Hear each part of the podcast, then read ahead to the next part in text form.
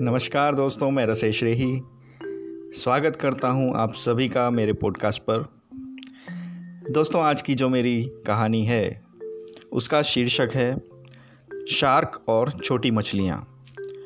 तो चलिए, आज की कहानी शुरू करते हैं। दोस्तों, अपने शोध के दौरान, एक समुद्री जीव विज्ञानी ने पानी से भरे एक बड़े टैंक में शार्क को डाला। कुछ देर बाद उसने उसमें कुछ छोटी मछलियाँ डाल दी। छोटी मछलियों को देखते ही शार्क तुरंत तैरकर उनकी ओर गई और उन पर हमला कर उन्हें खा लिया। समुद्री जीव विज्ञानी ने कुछ और छोटी मछलियाँ टैंक में डाली और वे भी तुरंत शार्क का आहार बन गई।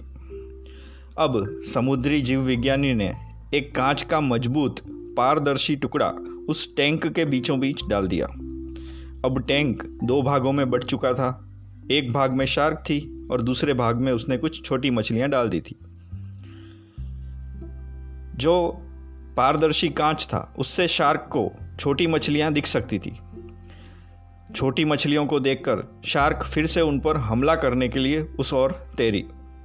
लेकिन कांच के विभाजक टुकड़े से टकरा कर रह गई। उसने फिर से कोशिश की, लेकिन कांच के टुकड़े के कारण वह छोटी मछलियों तक नहीं पहुँच सकी।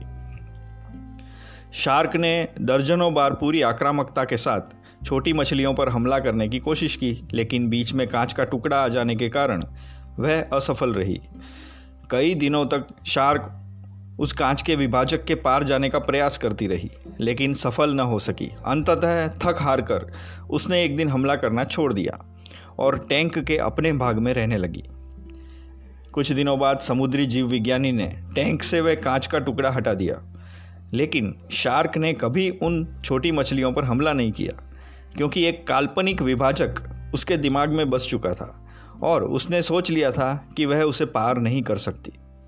तो दोस्तों, इस कहानी से हमें ये सीखने को मिलता है कि जीवन में असफलता का सामना करते करते कई बार हम अंदर से टूट जाते हैं और हार मान लेते हैं। हम सोच लेते हैं कि अब चाहे कितनी भी कोशिश कर लें, सफलता हासिल कर, हासिल करना मुश्किल है।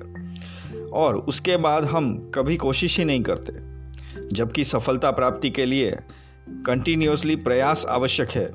परिस्थितियाँ बदलती रहती हैं, इसलिए अतीत की असफलता को दिमाग पर हावी न होने दें और पूरी लगन से फिर मेहनत करें। सफलता आपके कदम चूमेगी। तो दोस्तों, आज के लिए इतना ही। शुक्रिया।